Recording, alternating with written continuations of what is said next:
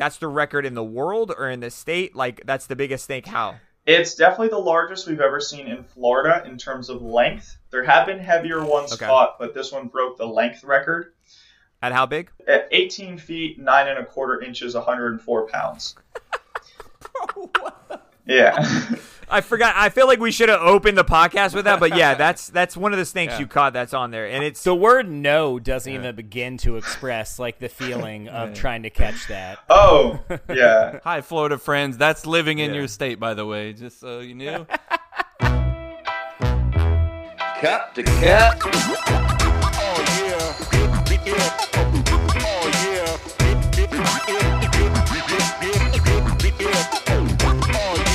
What's up, guys? Before I hand the mic off to Kevin and, and introduce this badass guest that we have on today, I totally dropped the ball and forgot to let everyone know uh, during this recording what sound number three was from What's That Sound from episode 100. First off, episode 100 was super long. I am so sorry for that, but it was entertaining and we were all drunk, so it's what it is. But anybody who listened to that full episode or at least listened to the that segment, what's that sound? No one sent me the correct answer. I got a ton of them in. Uh, nobody was even close. Uh, it was a watermelon scooper.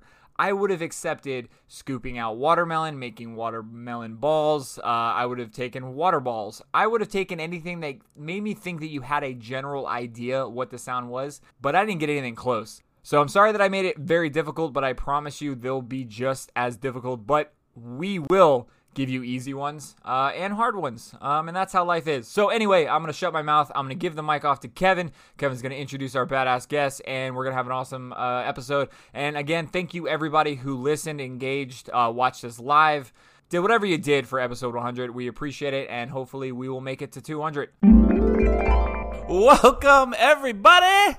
Welcome, welcome, welcome to Cup to Cup episode 101. I like, I'm so used to saying like just that one syllable, like 49. 97. Yeah, yeah. yeah. Uh, so 101. Welcome everybody. Um, today we have a very special guest, Mr. Snakeaholic himself. We got another Kevin in the house. Kevin Yeah. Pavlidis. Pavlidis. Yeah. Nice. Nailed it. Yeah, Nice. boy.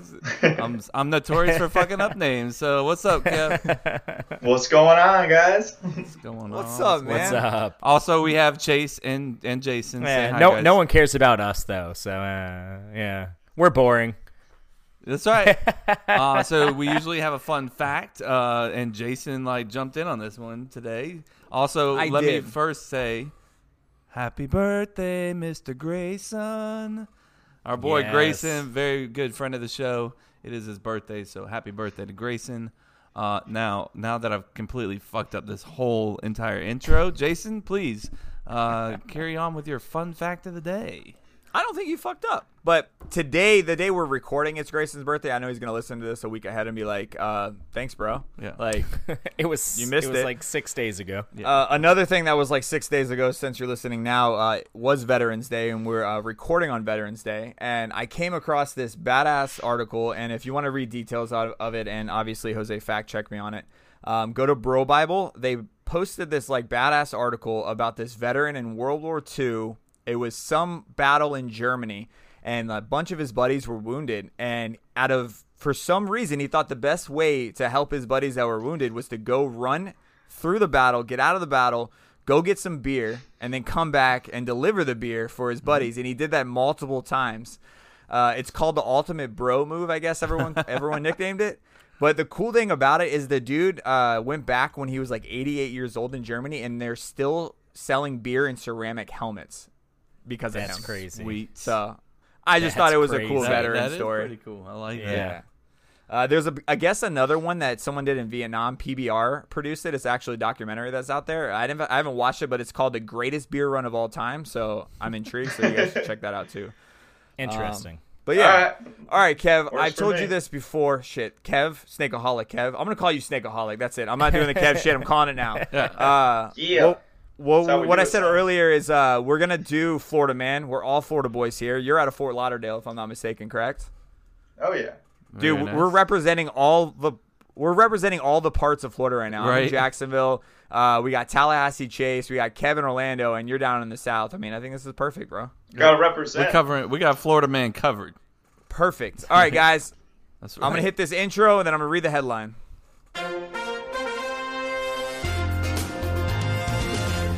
All right, this one is Florida woman. Oh, I was like, Sorry, we got guys. Florida man covered, and you're like, this is Florida woman. and it's in between Kevin and I. This is out of Daytona. Okay. Florida woman robs store after blank.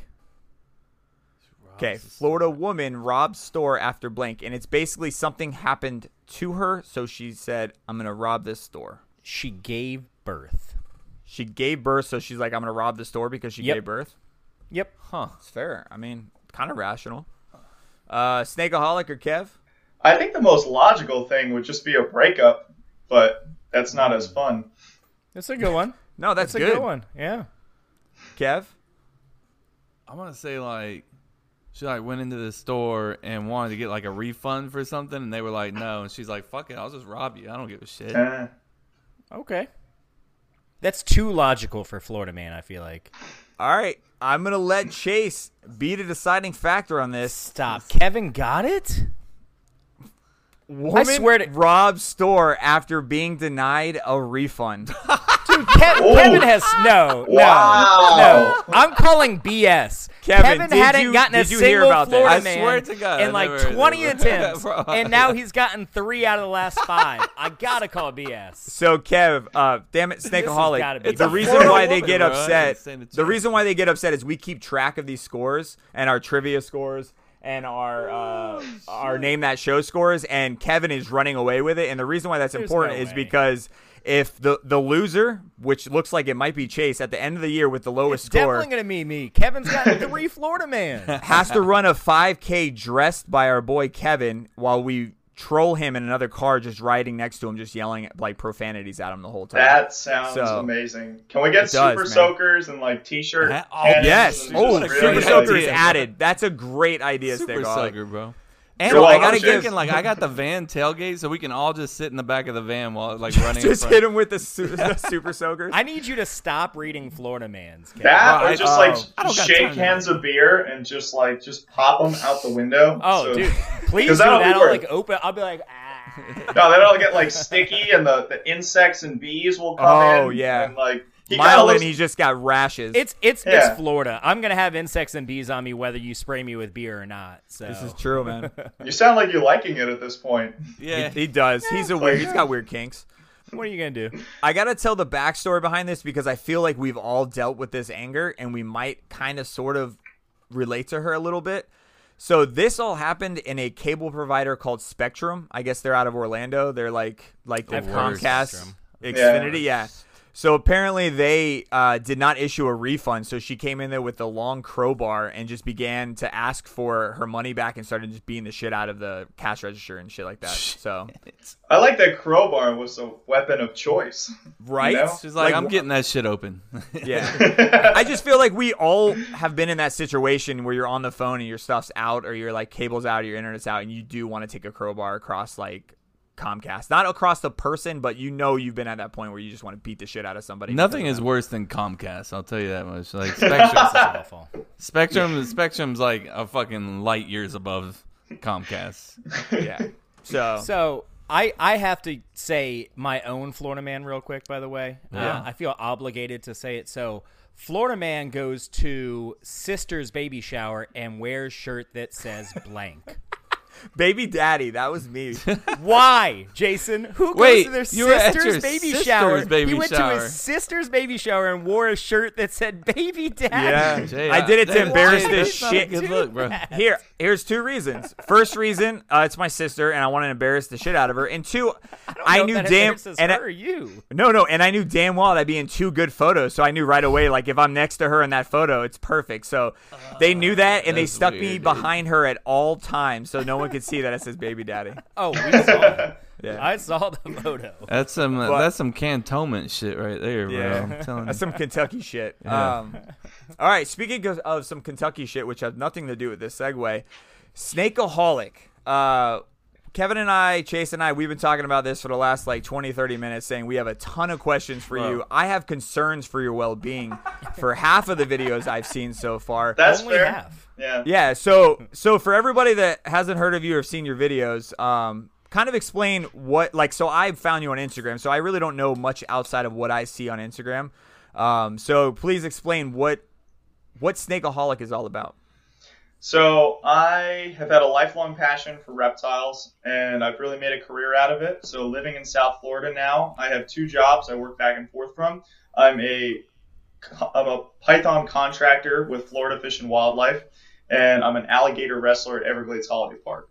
So I wrestle alligators and catch pythons professionally. Let me see your hands. You got all your limbs and everything. Yeah. So far, Oh, so man. Here we good. go. So far, so good. So All how? fingers. I'd show you my toes too, but I don't want Chase to get excited. So Yeah, you know it's kinks, man. I might. I, I can tell. I can tell. Look at it. It's in the eyes. So, you know. How does someone get qualified for this? Um, a lot of what we do, a lot of just this whole field is networking. It's, it's the same as a lot of other places, but you got to show the basic skill to be qualified for any of these jobs. So a lot of it is just networking and mutual connections and stuff like that. There's But, not like- too much formal training. Well, Gotcha. th- well, I mean, you had to have training. There's no way that you were like, "Hey, man, I like snakes," and they're like, "Oh, have you ever caught one?" You're like, "No, no, no I just like snakes. Can I No, go I catch just- this python?" I Like, just want did to you? do it. Was it like a three year old little Kev was walking around just catching reptiles, and it just yeah, was there a gateway Yeah. reptile? pretty pretty much i mean that's pretty much how it went like since Yeah. i was a little kid anything that moved anything crawled dude i wanted to play with it and just Yeah. the older i got the bigger and more dangerous the animals got i really got into snakes when i was seven years old and i've been you know catching snakes since i was seven years old just any chance i had i wanted to interact with them i'm i'm a steve irwin child i was inspired by him Hell that changed yeah. my whole life Yes. and yeah. yeah, I mean, just literally, the older I got, the bigger, more dangerous the animals got, and it just kept going up. And I'm pretty much at the peak of that. It doesn't get too much da- much more dangerous than the stuff I work with at this point. But so, what do you Um, work with? Besides, so you kind of work. You said like snakes and reptiles. Like, is does it stop there, or you work with anything? Give us a list. no, I mean, I'll work with I'll work with anything. Like, I mean, in terms of of snakes, you know, the big constrictors um, are obviously potentially very dangerous animals. But I've done plenty of work with venomous snakes. You know, cobras, rattlesnakes, you name it. Probably interacted with it. I'm a recreational shark diver. Just in my free time, I like to go out free diving. Um, I mean, I've never really dabbled. Free diving. Yeah, That's impressive, dude. I've always I've always been super impressed with free divers just because of the holding breath thing. Uh, You I know, it's- that to it's- be like it's actually a lot more like you can learn it than it's much more of a learned skill than you realize. Like a lot of it is just training your body because you can hold your breath way longer than your body will let you. It's just an instinct. You know, we're conscious breathers. Our bodies constantly want to be breathing back and forth, like constantly without thinking about it. And it goes against your natural instincts to hold your breath. So a lot of it is just mental. You're just fighting your brain. Your brain is like, breathe. And you're like, nah, I got it. We're, we're good and then it's that back and forth. So you can train yourself up. I have I'm nowhere near reaching my potential. Though one of the first times I did actual breath holds, like I've hit three minutes before, but the person that I was training with, he's like, dude, if you're hitting three minutes now, you can easily hit five minutes. It's just gonna take time to build up that skill. That's insane. Wait, you um, naturally like before you started training like the the mental side, you were just still you were already holding your breath at three minutes. Pretty much, yeah. I mean, that that's Oh, stagnant. me. That's stagnant on lands. Like that's very different than swimming underwater. Underwater, actively moving, I can hit a minute, but like y- you know, you're moving a lot, so your body is using Yeah. more oxygen and stuff like that. So stagnant breath holds just in stationary in one place, underwater or above, doesn't matter. I can hold my breath three minutes after I train up for a couple days. Like I'll get there no problem. But actually moving around underwater gets a lot harder. But it, you'd be surprised. Like you can really learn it. I mean, I've I've been when I was a kid, I played trumpet in bands, so I did a lot of breathing exercises from back mm. then. And I've always kind of been an athlete, so I'm pretty good at regulating my breathing in general. And then lung capacity comes into play there also. But So you have, you have a you, you have a YouTube uh, link on your Instagram page. uh, that sends you on this wild fucking hunt where you. I mean, you take down you you guys take down this giant python. Yeah. But my question is the first thing that my wife asked too. She's like, I mean, what what am I? Is he get, is he gonna kill it? Like, and I was like, I think so, babe. Like, I don't know. You're watching it with me, so so. and then I read the description. So um of why you guys do what you do. So if you could just explain Yeah. to everybody, you know, why you do what you do. Yeah. So I guess the, the first thing to say is it's a common misconception that Python hunters or contractors or surveyors, whatever you want to call them, that we hate snakes. Not true at all. Pretty much everybody Your I've name's met, Snakeaholic. You got to love Yeah. him a little bit, right? pretty much everyone I've met loves snakes. We've all been working with them our entire lives. Like everybody out there is of the same mindset. I've been working with Burmese pythons since I was 11 years old. They're beautiful animals. I love them. This is not about snakes, it's about invasive species. Now, invasive species are actually a huge problem on a global scale. They're actually the second leading cause for global extinction of species. So it goes number one is habitat destruction, habitat loss. Number two is invasive species. So it's a big issue, and Burmese pythons are not only non native, they're not from here, they're apex predators. So they're at the top of the food chain, and they're not supposed to be here. So it's pretty much like the worst type of invasive animal you can mm-hmm. have.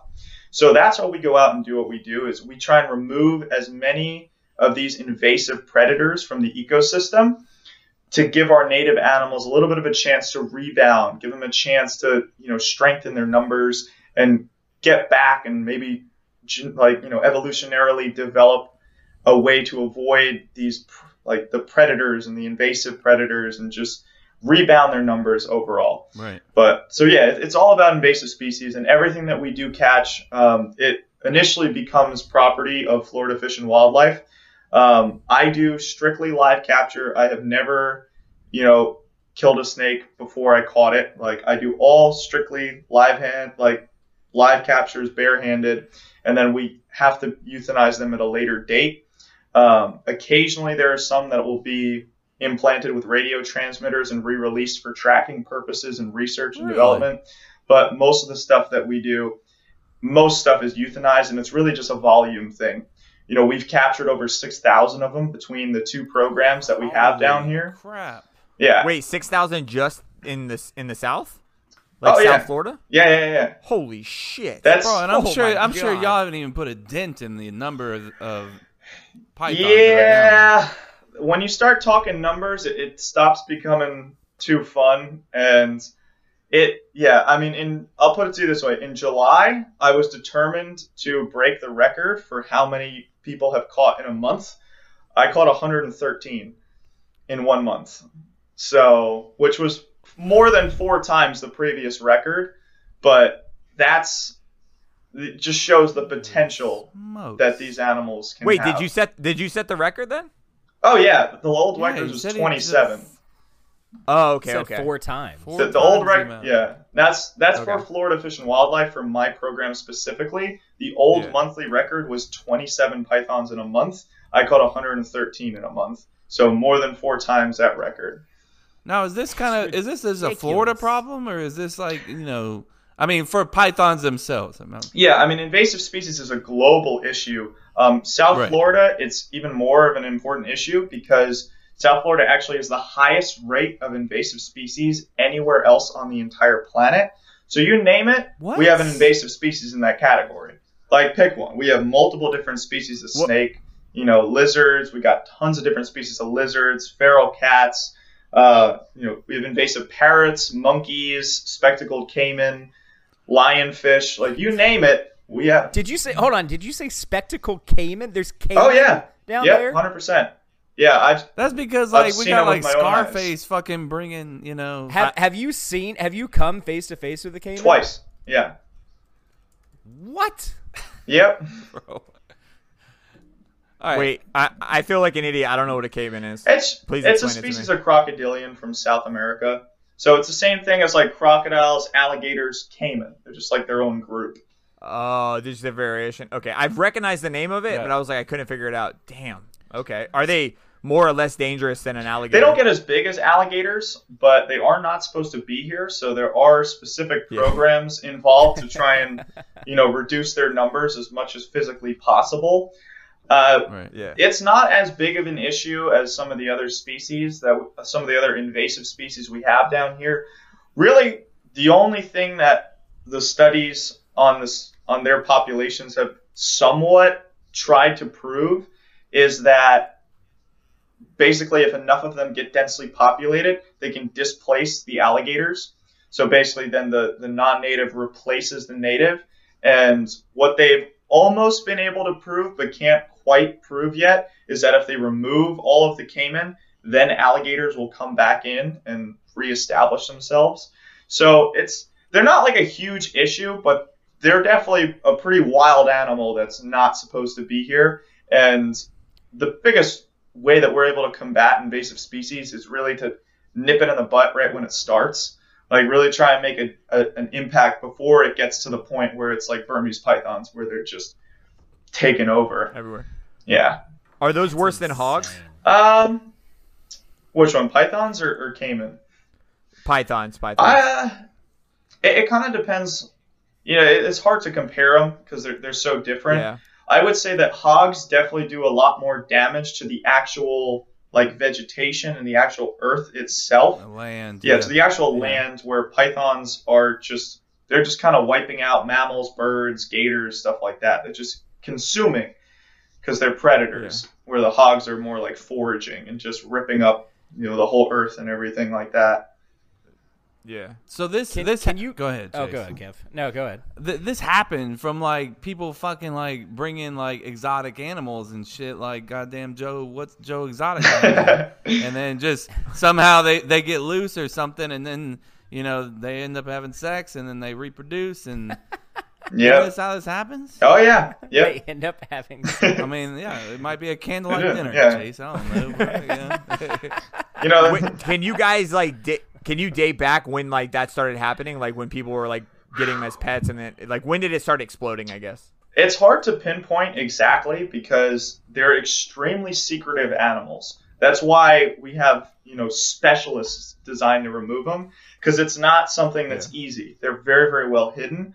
We've had them captured in the Everglades, I think as early as 1989. Don't quote me on that, but it was like I think it, it's pushed back. Yeah. I think it's been dated back to that point. Most of the people that I know started catching them around 2006 is when we noticed like the population's really going up.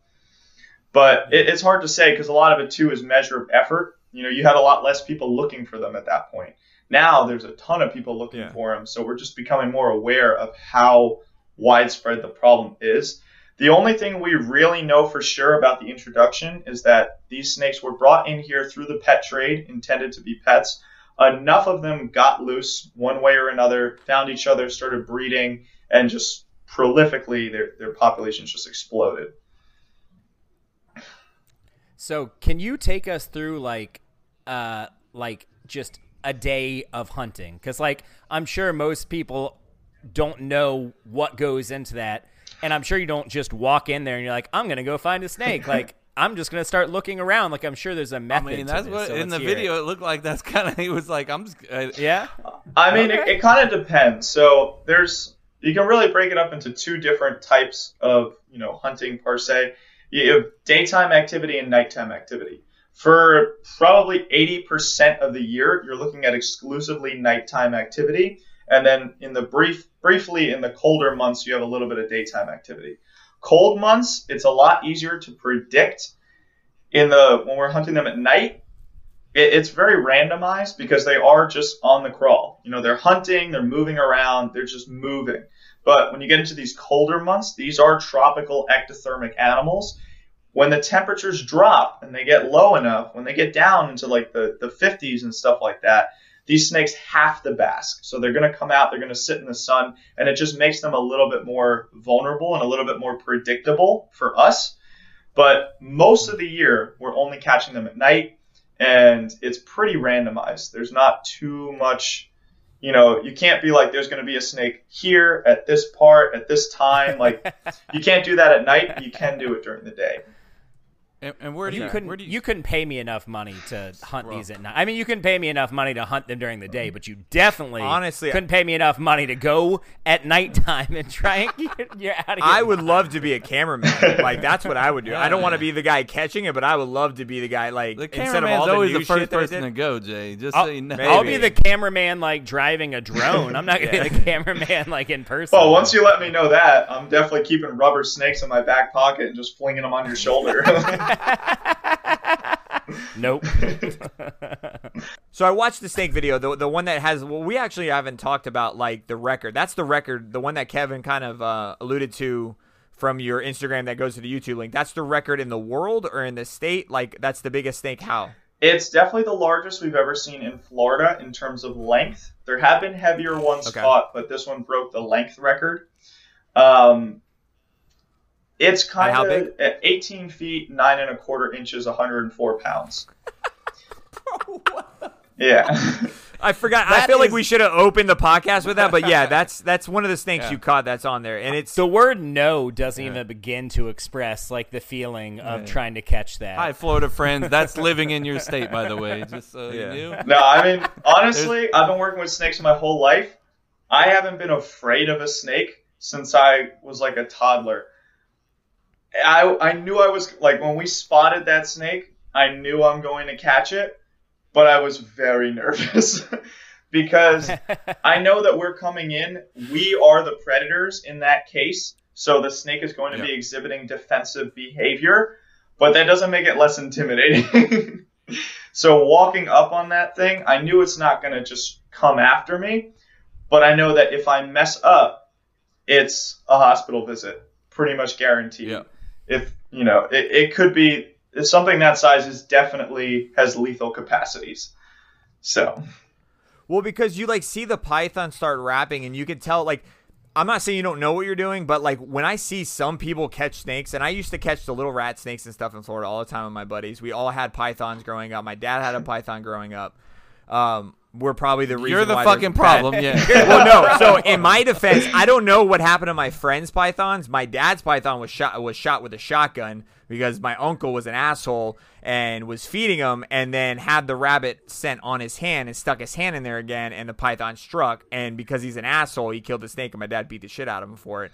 But that that snake's dead, so that's not the Here's problem. your Florida It's a man. weird here. story. yeah, It's a weird story where that, That happened, was- but but the thing, yeah, the, the, it ma- it make my dad brings it up all the time. Every time my uncle and him are around, it's like a bad story. He's like, I could have had a awesome python, but you killed it. Like we redneck. Uh, but so the reason why I'm like asking is because like when you guys walk up to it, it just seems like you're like, all right, la di da, like I'm gonna come over here in the corner, and then I'm gonna like, all right, I got its head. But then when I realize you know what the hell you're doing is the snake's starting to wrap around you and you guys start doing like a weird maneuver and you're like, all right, this isn't a good sign. This is a bad wrap. Like explain what's going on in your mind when this snake is wrapping around your body like ready to like strangle you. yeah, it's it, it's just it's like a combination of wrestling and chess where you have to have brute force, but you also have to stay like a couple steps ahead of your opponent. So That should be a game, by the way. yeah, Wrestle chess. Wrestle chest. Sounds like another kinky game. yeah, I'm down. I mean, when in Rome. bros and toes and, and wrestle chess. Yeah. So like I mean, how do you how do you learn that though like how do you know like this isn't a good position this isn't a bad position because for anybody who doesn't know anything about these pythons and you can explain it give us some examples of like animals these snakes could take down So, well, for example, last year I caught one that was 14 foot nine and three quarter inches, had a five foot alligator in its stomach. That same year, playing. like two months earlier, I caught a 15, 15 and a half footer. It had deer hooves in its stomach. So once they get to be like 17, 18 feet, we're not talking about mice and rats. We're talking about full size hogs, full size deers, potentially up to seven foot alligators. Like they're consuming very large prey items, and the females specifically at that size will begin to target prey items that size as they get close to the breeding season because they want to bulk up before they have to go through all that labor of breeding and laying a clutch and incubating the eggs to get them to hatch. So are they like the Simba of the South? Like, is any can anything fuck them up? Or are they the king? Like, Once they get to a certain size, it really just comes down to people, cars, and large alligators. That's it. bro, I kind of really want to watch like a python and an alligator fight now. Hundred Uh, Yeah, bro. When he said Yeah. when he said alligators can take them Yep. down, I was like, yeah, we need to see this. Eh, Like, what are we? What are we saying? Like, what's the rate? Like, Have you ever 50 seen this is it happen? First off, three times. what? explain explain at least one of those, if all three. It's, I don't mind. it's not as, as dramatic as you're anticipating because I come in midway through the scene. I'm sure it's a little more dramatic in the Uh. beginning, but basically, Yeah. pythons are constrictors. They're non-venomous. You know, their, their goal is to just constrict. Now, a lot of mm. people have this misconception about constriction that it's based on air intake. It's not. It's mostly based on blood flow. So, if you know anything about martial arts or stuff like that, if you can cut off blood supply to the brain, you can have that person unconscious in six to eight seconds. Like they don't even know what happened. They're just out. So that's a lot more of what it is. And even at a small size, these snakes instinctually know to cut off blood supply to the brain. It's wired into them. So like how, how do they find it though? Like, how do they know like like where where that where that cutoff can be? Every animal, I feel like, would be different. Uh, it's pretty similar because it's you know neck to, to head ratio. So even on these smaller snakes, like I've had it a couple different times where I'm holding a seven eight footer, which is not big as compared to how big these snakes can get. And I'm by myself, so I'm just holding it here and I'm rummaging around in the car, and immediately I'll feel the tail coming up my shoulder and starting to wrap the neck. And at that point, I'm like, ah, I'm gonna take that off. all right. And there's I've had heard stories of other people that have been, you know, further in before they realize it, and somebody else is there to help them because they're getting lightheaded or Yeah. they have to take. I knew one guy who had a 13 footer start wrapping his neck, and he was by himself and he couldn't do anything, so he literally just body slammed it, and that was enough to shock it to let go. That guy's it, he's a good guy, but yeah, that was He's a he's a good guy. Not all there, but he's a good guy. Bro, you were mentioning that in that video uh, with that longest python. I think it towards the end in the car, or something about like it coming in through the window, or it could, or I, I remember you referencing something like that about how it could sneak up around you or something. Oh yeah, I mean they're very stealthy animals. When they move, it, it's pretty much silent. Like you're not. Yeah. I mean, I've I've been catching snakes my whole life. I've actually caught six pythons by hearing them before I see them. Most people have never done that because it's they're so quiet. It's you're picking out the tiniest little auditory details, like just a twig cracking or just like the grass moving in just a slightly different way. I mean, really, what it comes down to is that snakes have streamlined movement. There's no footprints. There's no fluttering. There's nothing like that. It's just very shh. So if you can pick apart that sound, you can key into exactly what it is.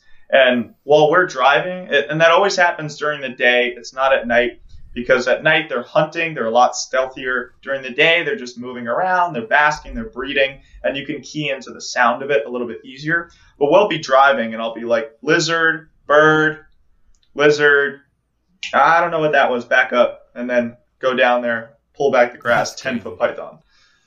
Like it happens. That's crazy. So your reaction, your reaction to hearing a snake is very different than your reaction when you hear a snake is pull over, let's go check. My Oh, yeah. reaction, if I ever heard a snake, was drive faster. Like it's Why gonna catch you, in the car. down? Chase. Yeah. I don't care. I'm not taking that. Yeah. risk. Yeah. I, I have two questions for you. Uh, first off, uh, we haven't cleared this up, so I just want to get it out in the air. Where do you do this? Like where? Because I don't want to be anywhere near this place. Uh, so where is like your main hunting grounds, if you will? So I actually have levee keys, so I can access like if you've ever been to South Florida and you've seen those like levees that just go out in the middle of nowhere, they have the big yellow gates. I have the keys to pretty much everything from Lake Okeechobee down to the Florida Keys. So I can access almost any levee in the Everglades system, all of South Florida. So we have designated areas where we have, you know, written permission to access those properties, and I have the keys to get them.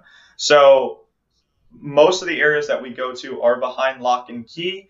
Those are areas that are less frequented by people. The snakes tend to be more comfortable around there, and it's just it makes a bigger impact than being in these like domestic areas where the snakes aren't in the same kind of numbers. Now, the other thing I will say though is that snakes in general, they're pretty much everywhere, but you don't have to be afraid of them. You're welcome, Chase. But Oh, I'll still, I'll still be very afraid. well, the, the thing is that, and that's that's like a little bit of my PSA because I do I love snakes. I've been working with them my entire life. They're my life's passion, and people are very there's a very unnecessary fear about them because these snakes, like the pythons that we're working with, yes, they can get 17, 18 feet, and there are very few rare cases of them consuming people, you know, in their native habitat. We've never seen that here. But aside from that, every other snake in the world, like that doesn't get that big, which is really only like a handful of species that get that big. You know, Burmese pythons, green anacondas, reticulated pythons, and a couple lesser known species. Everything else besides that, you are way too big for it to ever consider you a prey item, so they're going to treat you as a threat. Now, defensive behavior is not something you have to worry about because if you're aware of your surroundings, that snake is either going to remain camouflaged or try to move away from you. So snakes are everywhere and they're very, very important to the ecosystem. A lot of times they're a keystone species that really hold the entire, you know, ecosystem in balance, constantly regulating stuff like, you know, small mammal populations or bird populations. And they actually they did a study in I think it was either Virginia or Maryland where they tracked timber rattlesnakes and they found something ridiculous. Like every year, a timber rattlesnake will remove 10,000 ticks from an environment just because they're on the body of the animals that they consume. So it's little things like that that people neglect and they don't really realize how big of an impact these animals are having. And a lot of snake species have very slow reproductive rates. So there's not a lot of them around. And chances are, if you've never seen a snake in an area before, and then you suddenly see one there, it's either passing through or it's been there the whole time and you never noticed it. So as long as you leave snakes alone, they'll leave you alone. There's no reason to fear them. And I encourage people to always face their fears, no matter what it is. So if you have the opportunity, you know, next time you see a snake out in the wilderness, just sit down and watch it, see what it does. That's how we learn about stuff, observational learning. And if you're, you know, in a captive environment, someone's doing a reptile show at a birthday party or something, and they offer it to you, go ahead. If you're afraid of it, go out there, wrap around your neck, play with it. Like that's the best way. Just head on attack any fear that you have. I'm gonna tell you right now, I'm not gonna let it wrap We around. my we, neck. Yeah. have, uh, we have a science we have a kids science center here and they do like reptile shows there, uh, and my little kids jump right in there, man. They don't, uh, they have no fear of those things. Yeah, dude. Would you hold the snake, Chase? yeah. You hold. You're not that scared of it, right? No, look, look. I I definitely respect snakes. I definitely I've you know even in my yard I've seen a couple of snakes. Um, just you know little guys. I would never try to kill a snake or anything. I definitely understand that they're very important to the ecosystem. Uh, but I'm also not gonna try and grab it. That's and that's good advice. So- Honestly, that is fair. I always say I don't ask you to like snakes. I ask you to respect them because they are an important part of the ecosystem, and just understand that they really want nothing to do with you. Big, small, venomous, non-venomous. They all really treat you the same. And really, one of the, the main reasons I fell in love with snakes from an early age is the most fascinating thing about them to me is I can go into the wilderness, find a snake, and if I handle it properly, in a number of minutes, I can get it to go from like actively defending itself, striking at me like crazy. In a number of minutes, through real gentle handling, it'll start to work out. Okay, this animal isn't a threat, and it'll stop defending itself. And I've had snakes that I pick them up, and for the first minute, they're just trying to bite me. A couple minutes later, hand them off to a six-year-old child. No worries that the snake's gonna bite him because it's worked out that we're not a threat. And that's crazy because people don't even do that with other people. Facts. Nope, You know, definitely like not. I, Why? Why is it that like like when you go to like these kind of shows and stuff like that, they're playing around with a python instead of like I don't know a black racer or a rat snake? Like, why does it always seem like a pythons aren't as aggressive and aren't trying to bite people versus like a cobra? Like I know they're poisonous, I get that, but it just seems like they're always a python. Like they always seem like pythons are like they knew they were gonna be like the pet. Yeah, I mean, I think they're just impressive animals. Side note, pet peeve: snakes are venomous, not poisonous. There's a difference. Uh, Touche. Let's hear it. What's the difference? What's the difference between poisonous and venomous? poison has to be ingested. You have to eat it. Venom is injected. So there is a difference there. And you can you can eat a venomous animal and you'll be fine. Or you can you know get bit by a poisonous frog and you're not going to be. there's nothing's going to happen. But Yeah. Oh, Yeah. Good to know. there's Nice. your little tidbit Uh, of information. One thing, one thing I've I've wondered the whole time that I've been watching your Instagram, your YouTube videos, like what's the most scared that you've ever been, like out Yep. there doing your thing, Hundred percent. Like, there's got to be a point where you're like, oh shit, you know, like Oh yeah. this isn't good. Oh yeah yeah. This isn't a good situation. I mean, it's a combination of things. To answer Jason's question from before, though, I think it's just because they get so big. They are very impressive animals, Yeah. and they do tend to be Yeah. very beautiful. And we can selectively uh-huh. breed them to get like prettier and prettier variations, which is really cool. Uh, now to go back to your question, because I know more people Sorry, probably care about that. But nah, it's, I'm a master of tangents. Even this is a tangent about tangents right now. So we're we're we're moving up Nice. but yeah, th- those dangerous situations, um, I try to be as professional as I can, especially when I'm interacting with animals that can kill me. And so a lot of times I don't even really wrap my head around the fact that something was very dangerous until it's over. Mm. And that's just keeping your head in the game. So all of my closest calls, like it didn't really sink in until like a while after. So in terms of pythons, definitely the most scared, the most nervous I have ever been was catching that 18.9, uh, just purely due to size. So a lot of times when I go in and catch pythons, now I I do I pretty much never grab any snake by the head ever except pythons. And it's because most of the time when you're dealing with these smaller species, they, they can have rather delicate, you know, spinal systems and jaw structures. And if you don't know what you're doing, you can potentially damage them. So I've never pinned snakes before. With the pythons, they're literally just so big, you don't really have another option. So Yeah. A lot of times I'm coming in and I'm just bam, head grab, done. Like pick it up, fight the coils back and forth, work them into a snake bag, deal with the rest later. But when I got up to that record breaker, its head's laying in the water, and you see my hand in the frame like this coming in, and I actually just stopped because I was planning on just bam grabbing it, and I realized that my hand wasn't going to fit around the neck because its neck was like this big. my God. So I just kind of froze, and I was like, ah, I don't know what to do. So I eventually I wound up, you know, tracking it through the water while my roommate Ryan was anchored into the tail, and I just I did like one hand underneath, one hand on top, and just sandwiched in and locked in. But that was definitely the most nervous I've ever been. And again, what I was saying before is like I didn't even realize that until after. What happened was when we got the snake back to the car, I was standing there, you know, taking it all in, and I suddenly became aware of the fact that my hands were shaking. And I actually had to play it back in my head to think when did my hands start shaking? And they actually started as I was walking into the water to go grab it. I just was so in the zone, I didn't even realize how nervous I was until after. So, yeah, You get a little high, a little adrenaline. Yeah. Oh, boost, all right? You 100%. enjoy it. You I enjoy it a don't. little bit. I don't yeah. at all try to hide the fact that I have been an adrenaline junkie my entire life. I love just anything that gets the heart rate up. I absolutely love it. Yeah. So I really, I will never deny that. I didn't even I didn't even think about the fact that you might have to go into the water with these things. Oh, There's yeah. no freaking way. Not happening. Yeah, so we- No. yeah, when that with that big one, it's it started to like tail back a little bit. It seemed like when you were like getting closer to it, I was like, "Is he about to like go face first and dive after this thing or Oh, something?" if, But- if my oh, roommate God. didn't have, if Ryan didn't have the tail, yeah, I was gonna dive on it like Steve Irwin.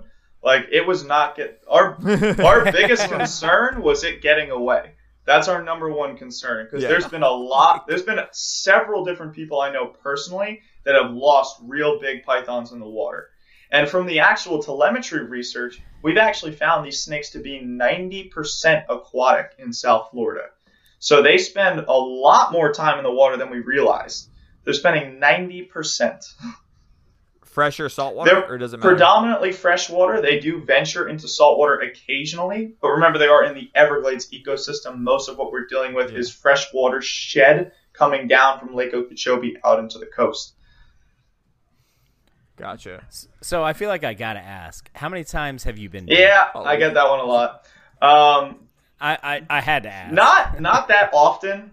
I would say probably once every 50 snakes or so. So I've been bit a, a handful of times for for sure. It's typically not that bad because again we're dealing with defensive behavior. So it's typically bite and let go, and then you don't really have to worry about it. Uh, it's usually just a couple puncture wounds, but it really depends on the location. If they get you in a good meaty section, you're barely gonna feel it.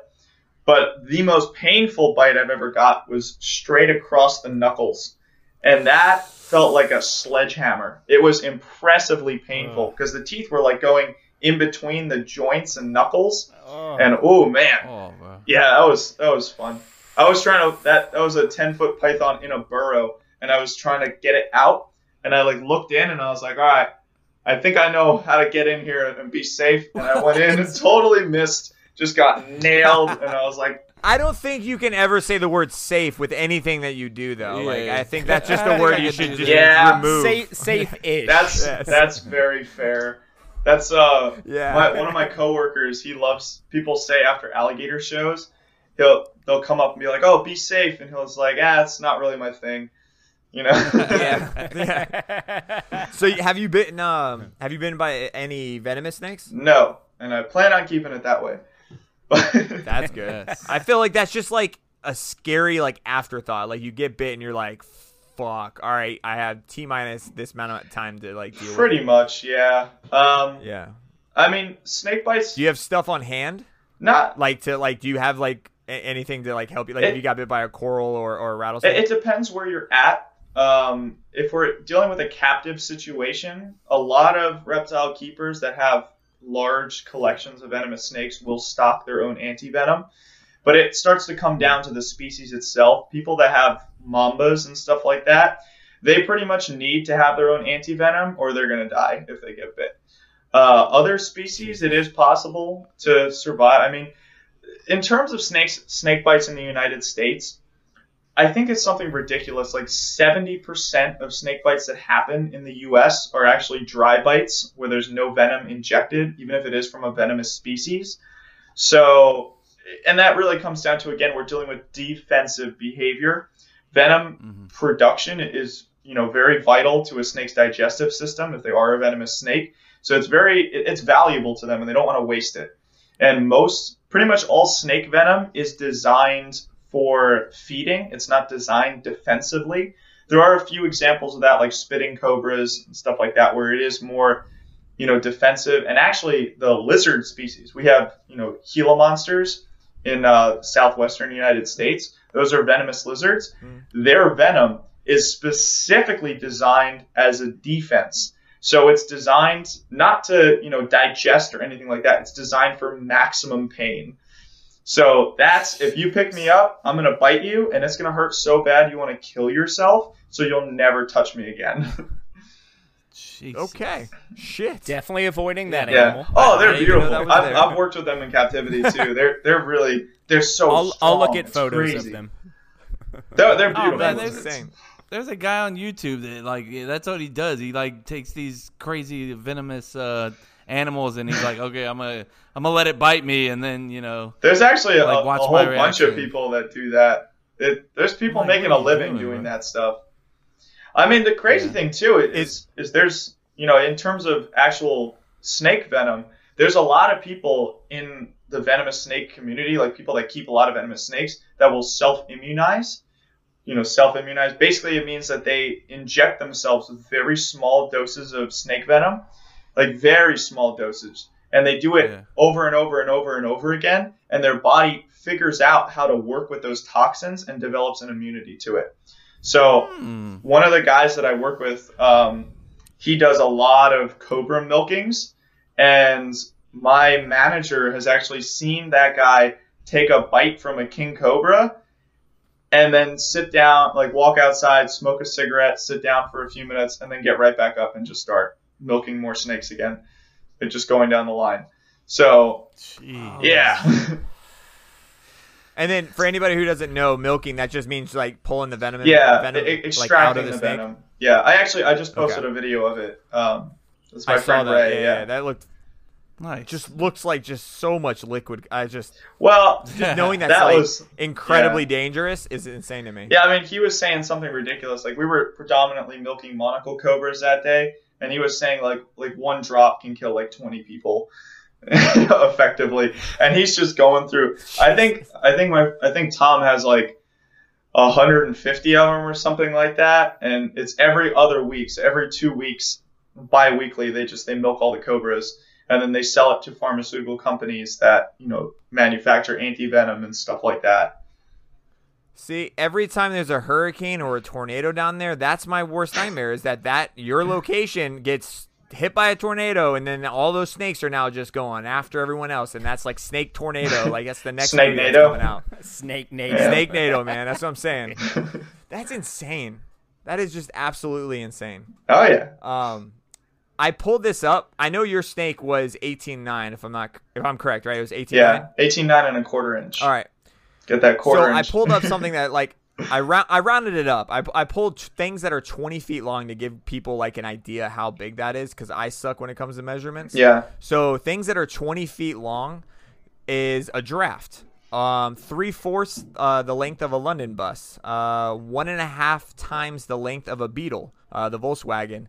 Uh, about half as tall. I as like a, how you had to clarify the Volkswagen, not the insect. Just want to make sure. I don't know, man. This one's pretty Also, crazy. Also, you know, we we lost Kevin for a second. is he back? His power, yeah, his power flicker flickered off. He said he's gonna try and hop back in. I figured that was going to happen. Are you getting hit by the storms right now, or anything in Fort Lauderdale? No, not right now. No, we're good. I mean, we've been we have We- massive flooding down here still, but it we we Yeah. got out pretty pretty easily on our part. But Nice. We're like Jacksonville's like right now. I like right when I hit the record button, I heard thunder. I was like, "You son of a bitch, you come down." so hopefully Kevin comes back. Um, He Well- said it just flickered. So, nice. anyways, go ahead. well, Uh, now we've simplified it. Now we don't have to worry about multiple. Yeah, yeah, That yeah, was only Yeah. one Kevin. Yeah, that was this, Kevin. this is better. I'll go into it and see if he comes in. But what I was saying, the other thing that like blew my mind was it's half as tall as a telephone pole. And when I see a telephone pole, I'm like, holy shit! Like that's that's big. Like I mean, that is a big snake, man. Oh, yeah. Like it just blows my mind. Like that you guys like that's a like you had to had two people to catch that, right? There's no way that's a one man job. I mean, I think I could have done it by myself. I'm definitely glad Yeah. that we had two people. The, the Yeah. funny thing is that a little bit of the backstory that's not as much of public knowledge is that Ryan and I had a deal worked out in advance where we talked about it many, many times of if we get a snake that big, what are we going to do? And he always said, if we ever get one that big, just let me have it. He's like, I don't care if it kills me. That's how I want to go out. Just let me fight it. So that was the plan. And in the video, you see, I'll do the head grab, and I passed it to Ryan really quickly for two reasons. One was that that we had it worked out that it was going to be mostly him, and the other one was that he has bigger hands than me because I was like like this on the neck, like barely getting a grip, and his Yeah. hands are just bigger, so he had a better advantage. But yeah, I mean, pretty much 20 seconds into that, he was like, "Dude, get get the tail, like unwrap it, like it's it's gonna start just locking in, Yeah. and there's not much I can do." when you guys br- when you brought it to the street, I, that was the scene that I was talking about where I could see it starting to wrap around one of you. I think it was you or, or him, but I Mostly saw Ryan, around. I was like, bro, I was like, no, no, that's not. Good. And it, you were the, he was so nonchalant about it. It was like, oh, okay, so this is not a good position. Let me move out of here. And I'm just like, bro. Oh, It just, I mean, I think it was like three or four wraps around him, and, and then at that point he was like, "Okay, I should probably get out Yeah. of this now." Well, on the smaller ones, the way they really lock down the coil, they'll go around Mm-hmm. the arm twice and then around their own body and just cinch. And it's it's actually painful Oh. how tight they can squeeze down that just the pressure alone. And I'm talking these are smaller snakes, you know, six, seven footers. Well, it's so painful. You're in excruciating. You're like just get this off, like because it, they squeeze down so hard. Uh, And how hard is it to get them off? um, if you were trying to just pull the coil out, it'd be virtually impossible. The only way to do it is to unwrap it. Like you're not even on small snakes, they're so strong pound for pound. And again, these are wild animals. Now a lot of people have worked with Burmese pythons in captivity, but those snakes are fat and lazy. You know, I've been working with Burmese pythons in captivity since I was 11 years old. I've never seen the true power of these animals, but these wild ones, these are 100% wild animals fighting for their lives every single day. They're just, they're brutally strong. So, yeah, you, you can't pull the coil off. You have to unwrap it. That's what I was saying. It, it, that's that wrestling part of it is you need to know how to throw the coils to get away from that. So, hey, all right. Dude. Now it's a party. Hey. Bro, Kevin's back. Fucking I was, hurricane, I was bro. telling everybody that we're all getting hit by the hurricane. Everyone listening right now, uh, Florida, like it's hitting west coast of Florida and then it's coming right up Jacksonville. So Kevin's getting it now, and then I'll get it like in a few hours. So bear with us if everything backs like in and out like on the podcast. But Kevin, the only thing you really missed, man, uh, he just talked about how the snakes are really strong and how he doesn't care. I love it. Yeah. Hey, Yeah, I, I could. I'll recap a little bit. It's like when they really want to cinch down, Yeah. they'll throw two coils around and then wrap their own body and just tourniquet cinch it, and it's it's excruciatingly painful in certain cases. And you the only you can't pull them off. The only way to do it is unwrap them. So that that's really the only thing you really missed. But Do you, is there like a uh, a strength measurement? Like how strong are these things? Like pound for pound? Is there something a way to like make it uh, relative? I don't you I might be able to Google it. I actually have never looked it up. Um, You're like because I don't it's care. the, It's not the number yeah the number really doesn't change much you know it's not, it's not gonna change what I'm doing. Work- right? yeah it's you know how powerful or not gotcha. powerful it is if it kills me it kills me Facts. so Yeah. but uh Speaking of kills you, the things behind you, bro. You, we talked about it before we started recording. The uh, you have a big snake uh, just across your wall or down your wall, and then a hat that looks like it has some snake on it. Uh, please explain what we're looking at. yeah right so these are these are just products that my roommate ryan he has a company called Field of Burm Burm is in burmese pythons b-u-r-m And Ah, uh, yes. so, you know, the, the snakes, we were talking about this earlier, but, you know, unfortunately, majority of the snakes that we catch do wind up being euthanized, which is a very unfortunate situation, but it's really a volume issue. Our agencies have caught over 6,000 of these snakes, and we catch more of them every single day. So we try and make sure that nothing goes to waste. So my roommate, you know, has his own company he's been building for the past couple of years, and he does all custom leather work and everything. So this is actually one of the hat prototypes he's been working on right now, and it's I really the second I saw this design, I was like, that is genius. pretty. And I was here when he made it at like two in the morning. He just he was up like wide eyed, just stitching, and I could see the look in his eyes, and he was like, dude, I, I got a good idea. I think I got this. And yeah, so that's like the top of the snake, and then that's the bottom. So yeah. super super cool idea. I really like it. But he does. We're looking That's at the awesome. bill. The bill of the hat is leather, like the snake. Yeah. Uh, is that, for anybody who's just listening to see the video, but and I'm thinking of Grayson now because now if is that a snapback? Because our boy Grayson would kill to have, Yeah, have yeah, a snapback. yeah. It's a snapback. Yeah, it Grayson, is, just baby. to let Bro, you you know. throw a cup to cup logo So if you do thing? see an order from Grayson, yeah, if you see a, if you see a Grayson order, you'll know he came from the podcast. Yeah. Uh, he loves his snapbacks. And I was I was saying earlier Um, too that you know he has all the other products, you know, wallets and belts, and all that fun stuff. And he just Oh, and the finished- knife. Yeah, yeah, he just finished uh, two knife sheets with for a custom order for him. That's But they came out really, Yeah, really dude, cool. He does some really, really good work. He's really talented. That's and again, sick. everything Yeah, that is badass. you know, all of this is done with, you know, invasive Burmese pythons from the Florida Everglades, just making sure that nothing goes to waste, even though we are in this unfortunate situation with them. for sure. Yeah. So what is snake is the only thing I've never eaten, man. I've had all kinds of different kind of uh, like reptiles and stuff like that. Like, what does it taste like? Uh, I'm actually vegan, There you go. so I Bullshit. can't tell you. Uh, that's D- Vegan, like since you're a little kid, or like Uh, for a little over recently, three or- years now. nice, nice. Okay. Yeah, Wow. so I I did I like as I was asking the question, I was like, "You love snakes so much. I don't know if you would actually eat." Yeah, exactly. That's that's what it comes down to. Is I've been Yeah. working with, like I work full time with animals. I love them. They're my entire life's work, and it just to me personally, at some point in my life, I just realized that it just kind of a weird contradiction Mhm. to work so hard to save so many animals and then just eat other ones because I'm hungry. And I think with every pat, like I don't want to go on a big vegan No, rant. I'm good, not man. one of those people that's up in your do you, face. bro. But I do think that with every passing day and every passing month and every passing year, it becomes easier and easier to have a vegetarian vegan diet successfully in our society today. There's just more products available, there's more research that goes into it. And I do see a lot more people waking up to that because I do think that I mean we're we're you know, we've human beings are incredible at adapting Mhm. we can pretty much eat anything. We can pretty much do anything because our bodies adapt so quickly to survive in any situation. So I'm not saying that, you know, I won't attempt at all to say, you know, we can't eat meat or we shouldn't even eat meat. But to me, it's an ethical choice that I've done for the past couple of years. And I have actually a pretty decent background in bodybuilding. I was very, very obsessed with it in college. So when I went vegan, I wasn't like one of these you know, oh, I'm just gonna not.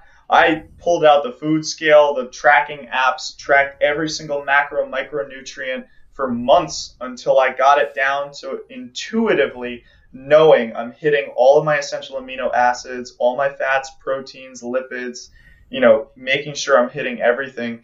And now that I have it dialed in, I just eat intuitively. I don't miss anything. I don't have any cravings. Like, I just know what I'm doing. My body has adjusted.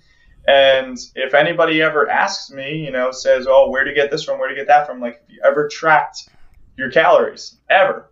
And most people are going to say no. And my dad actually called me out on it. He was like, "Oh, I, I feel like you're you're missing this or that." And I sent him 12 pages of screenshot macro and micronutrients and said, "Show me where I'm deficient in any of these." And he said, "I don't know how to read that." And I was like, "Exactly."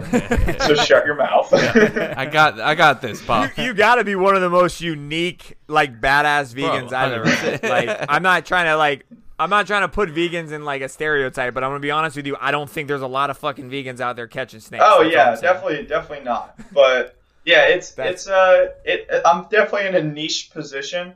But yeah, that, that's really what it comes down to is anything that you want to do. I mean, there are some some vegan bodybuilders that are very very inspiring to me that I've paid a lot of attention to, and I'm Mm-hmm. so I'm a shell of what I was at, at the peak of my bodybuilding. I had like 30 pounds on what I have right now, Yeah. but you know, it's Well, now you're like you're easy, you're more mobile. You can get out of these little like, tight uh, squeezes. That's Yes. definitely a th- like once you start reaching that point where you start going like this and you're like, damn it, you can't touch your shoulder, touch your you shoulder. can't reach that Yeah. itch. You got to do that like on the on the telephone Yeah, right. pole like a grizzly bear. Just yeah, yeah. The back of your Yeah. shirt's all ripped up because you can't. You're like "Rah," For sure. trying to take Yeah. your shirts off. Ah. yeah, right. and just rip them off. You get frustrated. Yeah, there's definitely that, and just being lighter in general and more mobile. There's a lot of weird things like that. But and I definitely don't need Yeah. the extra insulation down here in Florida because I did actually used to live in New York, and it definitely Okay. it, it helped up there. It's cold. yeah. I don't want to go back. it's too cold for me. Amen, brother. like like so uh, so before we move on and i'm sure we're going to ask random questions throughout the rest of the show um my like a typical it sounds like a cheesy question but like where do you see yourself in like five or ten years with all this like do you, do you want to see it grow more is it more of like public awareness like where do you see it Yeah, I mean, I've definitely tried to dedicate my entire life to wildlife conservation and, you know, just overall education in terms of, you know, the environment and stuff like that. So I definitely would like to see who, like, the persona that I've created myself to be as a figure that's educating and inspiring and, and moving people along. I'd like to see that grow. I've never really been much I, I know that that true fame is not a blessing really most people hate it once they get there Mm. but i do see that platform as something that I want to get to because then I can reach more people and I can spread the message further. And I'm all about wildlife conservation and, you know, just helping out our overall ecosystem and helping out the planet. And that's really what I want to push forward, just moving forward, whatever venue I get into, whether it's, you know, social media, TV, whatever it is, just growing the brand so I can continue to educate and inspire more people down the line. That's awesome. Yeah, for sure, man. I'm just glad you didn't say like I'm gonna go into like lion taming or something dangerous or some crazy shit. I was like, I wonder if he's gonna be like, I want to progress to another kind of animal, the human being. I want to catch a shark. Like, Reptiles is But, definitely uh, always going to be my niche. That's definitely where I've Yeah. I've spent my whole life working with them, and I, I work with alligators. You know, three days out of the week. I work with pythons four days out of the week. That's my typical rotation. I've been working with snakes way longer. As impressive as alligators are, snakes will always just be a little bit more, you know, wired into my brain. Just a little bit more love for Yeah. them. it like like I'm assuming it's gonna be the answer is gonna be snake. How do they compare in catching? Like, are they just as fun? Like catching an alligator versus catching a, a snake? So I actually I consider catching pythons my less dangerous job.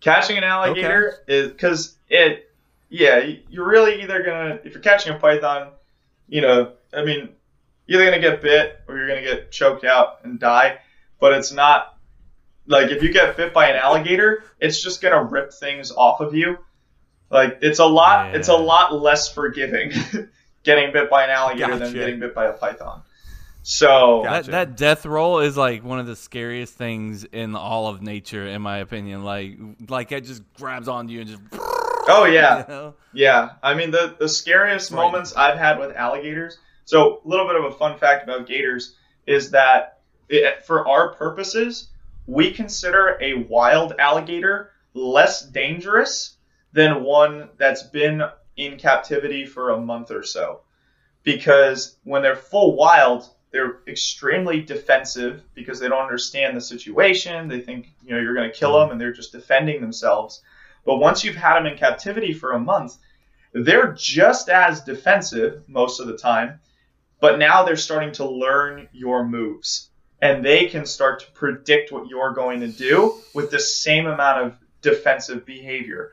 So those have definitely been my closest calls is, is working with gators that we've had for a little while and they know what you're going to do and they try and beat you to the punch. And it's scary. I've had Oh, there's there's this one gator I've been working with in the gator pit at Everglades Holiday Park, and his name is Kaiser, and he's new, and he is a little bit of a firecracker. Uh, now, gators in general, they actually have very complex personalities. Each single, every single alligator that we work with has their own personality, their own mood swings, you know, the whole spectrum, and they treat different people differently. So Kaiser, for whatever reason, doesn't really try to bite Chris, but he almost always tries to bite me, and it's a little little interesting. So What did you do to this man? Yeah. I don't know. You I, pissed him you off. know. You slapped his I ass. You were was- like, "What's up, honey?"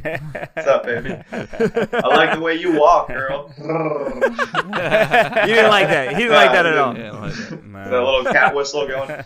But he, uh, I, I think it might come back down to I was the first person to jump him after having him in the pit for a while. Oh, yeah. And uh, yeah, he so he might not like me for that reason. Um, but yeah, yeah, he's so the, the thing is, is like you know we'll we'll line him like I'll drag him out by the tail, line him up, and I'm gonna jump him, and I gotta get in low and stay in the pocket, get my hands on the back of his neck so that if he does swing up, I can keep myself in the pocket where I'm not gonna get bit. So he's learned that he knows what I'm going to do. So the second I, I just did a show with him uh, two days ago, and I lined him up, and immediately I, s- I could I could see it in the corner of his eye that he's just watching me, and slowly turning, mouth is cracked open. He's just watching me, and I know that he knows exactly what I'm going to do, and that's terrifying because I know he's gonna try and get me, and I'm doing this in front of an audience, by the way. So, so I'm like lined Whoa. up, and I'm like, I'm just, I'm just like, all right, stay in the zone. You got this. And I just got really low, tight into the pocket, and the second I jumped, he immediately just tried to swing up, and I just caught him and lo- locked into the pocket, and he just, you know, came right up like whack, like right here, and then back Off and forth side, and yeah. thrashing, and then I had him, and then a couple minutes, like you know, a couple minutes into the show, he just relaxed, like just accepted what was going on. But th- I'm like, He's like, so- I'll get, I'll get you next time. yeah, time. so I'm bitch." just I'm sitting yeah, right? Like I'm sitting there like what was that all about? Why did you start out that way? Like you know the drill. so Yeah. and it, it, a lot of that just Bro. comes down to their personalities. We've had Gators come in Yeah. where within a month we're doing shows with them and they're just you know placid, and we've had other ones that they'll never just learn to accept what we do. So th- there's so much variation that comes in with them, Mm. and we we do kind of cherry pick the individuals that are going to fit that lifestyle well. Well, I guess I didn't really talk about that at all yet. Um, so all the alligators that we work with, uh, we walk we work under Paul Bedard uh, with the Gator Boys team, and we go out and we rescue nuisance alligators out of people's backyards, front yards, swimming pools, stuff like that. So literally, those alligators we call it rescue because when you're trapping and or wrestling, you know, at the park, we're not employees. You're not an employee of the state when you go out to trap an alligator. You're a volunteer. and when you go out there, Yeah. that, that limits your liability, the liability of the state. So if you get an arm or leg ripped off, just get well soon card, you know, let us know how it goes. But so there's no liability. So in that case, the reason they set it up that way is for the liability. But then when you trap an alligator, your alligator is the payment. So most trappers just take that alligator to a processing plant, sell it for the skull, skin, meat, stuff like that. We don't do that. We're strictly non-kill. So all of our alligators have to be alive and kept in captivity. And we work with a lot of different parks to accomplish that goal. But that's what I'm talking about. Is like we'll catch these gators out of people's backyards, you know, where they would otherwise be killed in those situations, rescue them, get them back to the park, work with them, and then we do these like yeah, 20 minute shows with them, like educating the public. And we have a, whole bunch of them in the pit, so we rotate through. So none of them ever have to do more than two shows a day. And it's very hands off and in the beginning. And really, uh, the best way to describe it to people is it's like mosquitoes.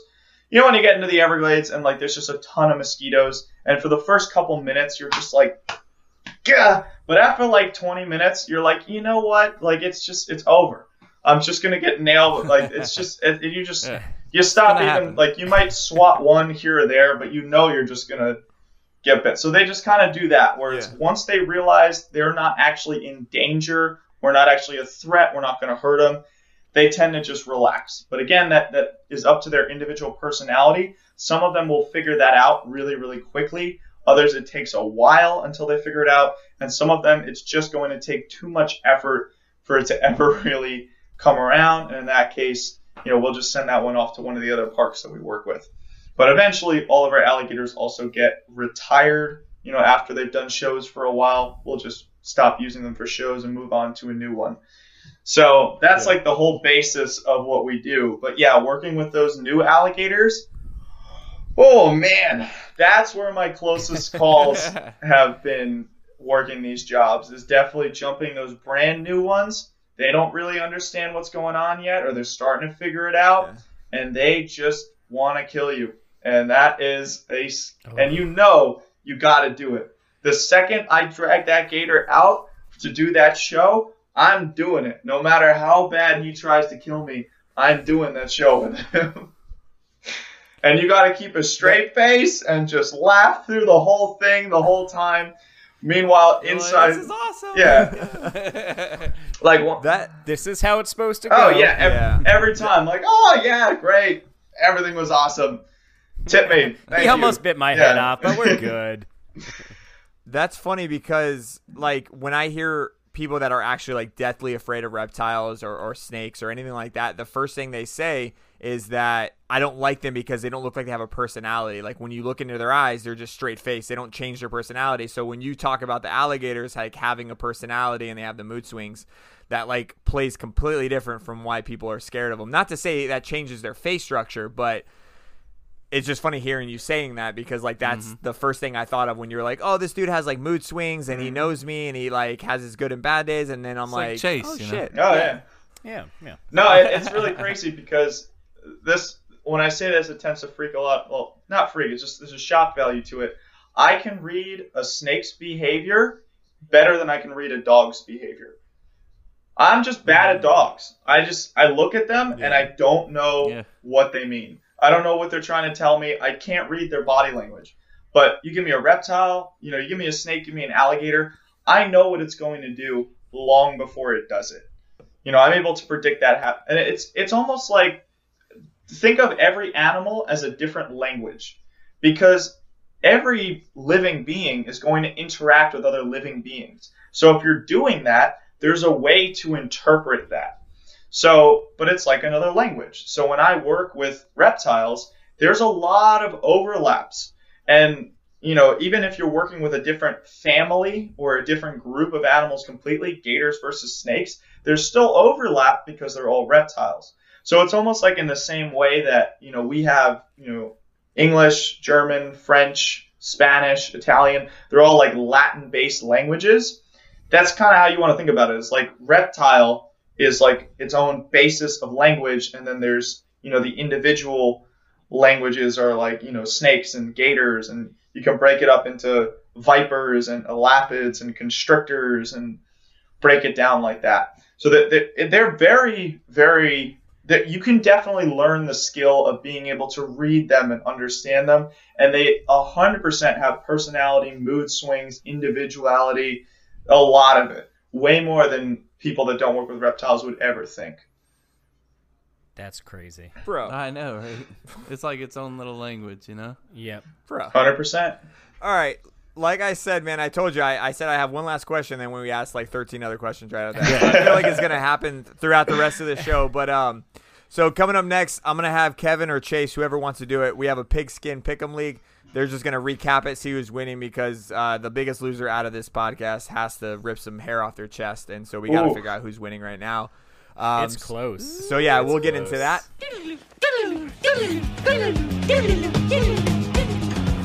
What is up, my people? Jose here. 2020 has been the year of things happening that are completely out of your control. But there is one thing you can control, and that's that safari you got growing down there. Guys, seriously, when's the last time you shaved your balls? You might not pay attention to all that fuzz, but if you want anyone to pay attention to your package, you gotta take care of it. Not trying to look prepubescent like Chris? I get that. I'm a hairy dude. But that doesn't mean that you shouldn't trim your hedges and leave yourself looking and feeling fresh.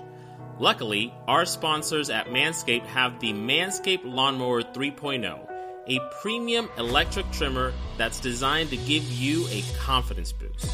Their ceramic blade and skin safe technology are designed to reduce nicks or tugs on your fellas down low. The Lawnmower 3.0 is waterproof, so you can use it in the shower, and comes with an LED light, so you can manscape during a power outage. They also just released their Shears 2.0 nail kit, which is the perfect add on to the Lawnmower 3.0. The Shears 2.0 is a luxury four piece nail kit which includes tempered stainless steel tools that include tipped tweezers, rounded point scissors, fingernail clippers, and a medium grit nail file. 2020 may have gone to shit, but that doesn't mean that you have to let yourself go down with it. Pluck those random long curly hairs that just so happen to grow five times faster than all of your other hairs. You guys know which ones I'm talking about. Clip those talons and trim that bush. I promise you'll feel like a brand new man. Go to manscaped.com and check out the Lawnmower 3.0, the Shears 2.0 nail kit, and all of their life changing products, like the Crop Preserver, an anti chafing ball deodorant and moisturizer, and the Crop Reviver, a testy toner that's like having cologne that is designed for your balls. We won't judge you if you if we catch you sniffing yourself. I've done it. Ain't no shame in this game. So don't let this be where you fucked up. Listeners of the show will get 20% off plus free shipping when they use the code cup to cup at manscaped.com. That's 20% off with free shipping at manscaped.com. Just use the code cup to cup, no spaces. Trust me, your balls will thank you. Kevin, tell us. Yo! I know you're super excited right now because you finally took the took the lead against uh, me, and so you're super stoked. So give us uh give us the rundown of who's winning, who's losing. All right. So, for those of you that are currently competing in our pigskin pick'em, we all appreciate it. Uh, the updated leaderboard still Joe Pepe is taking it all, 96 points. The mayor is number two right now. Okay. 90 points. Mr. Andy. What's the uh, tie? Hinderbeard is 89 in third place. Chase getting up there near the top. I'm, I'm coming for that top, man. uh, I'm, I'm I don't know coming. about the top top, but you might Like, get up there. man, I'm only I'm only eight behind. I can I can catch up. I can catch Okay. up to Joe. Uh, I'm coming for Chase, you, Joe. What about the podcast? 88. Yeah, we're in the crew rankings now. Uh, so Chase is first in the crew, 88. Jose, 87. Chris, 86. And finally, I fucking caught you, Jay. it only took me like four weeks, but you blew it, man. You blew you. I text Jason. I'm like, dude, you gotta stop picking the Jags because, the, like every week you pick the Jags and it hurts you. And he's like, oh, I just auto pick this shit. Yeah, that I'm did like, not. bitch, that's You why you auto pick. I didn't Yeah, even know it's an apparently option. it's a There's- thing. There's two things. Uh, if anybody uses the app, there's a popular pick, and then there's the. It's like friend. Vi- I don't know. It's like popular pick and whatever. I just pick the popular pick and I go through and I'm like, all right, and I put the score in at the end, and that's it. That's what I do. It takes me two seconds. It's great. Well, guess what? It's not working for you. You might Damn wanna it! Figure, that just means I'll have a clean chest at the end of the end of the uh, season. Yeah, for sure, man. I'll do it with you. I mean, Fuck it's it, it's yeah? close between between first and last place in the crew. It's what like five points. Well, me and Jay are Four actually points. tied right now, but uh, you we know, know, you're I, going to take the lead. I did catch him. yeah. Uh, which I mean, I took a week off, guys. I took a whole week off on accident. I mean, don't say. I was about to say, don't say you took the week off. Yeah. That makes it seem like you're like, I'm so good at this. I'm just going to sit out. No, you forgot. Like I went to forgot. Bora That's you Bora or taking a something, week you off. know? yeah. you kicked it up at at uh, yeah Yeah, I'm in, I'm in Bora Bora right now. I don't want to play this league. Yeah, Fuck fuck this. it. Bora boring, am I right? Oh yes, that I haven't heard these. crickets. I guess the cricket. Love it. I should just do mosquitoes for him. That's what, what yeah, he's you probably should used do to. this. Uh, all right, so I don't want to hear Jose's fuck ups right now, man. I want to hear Chris's what if. Um, so it's a what Switch if. it up. Basically, what this entails is someone gives us a what if, and we just kind of ponder our brains and try to wrap it around that, I guess. So I don't know what Chris did, but here it is. You're entering another dimension, not one of sight or sound, but one with three idiots. You're entering What If? yeah. What's up, boys? Three idiots Producer and Chris one dropping in idiot. for episode 101.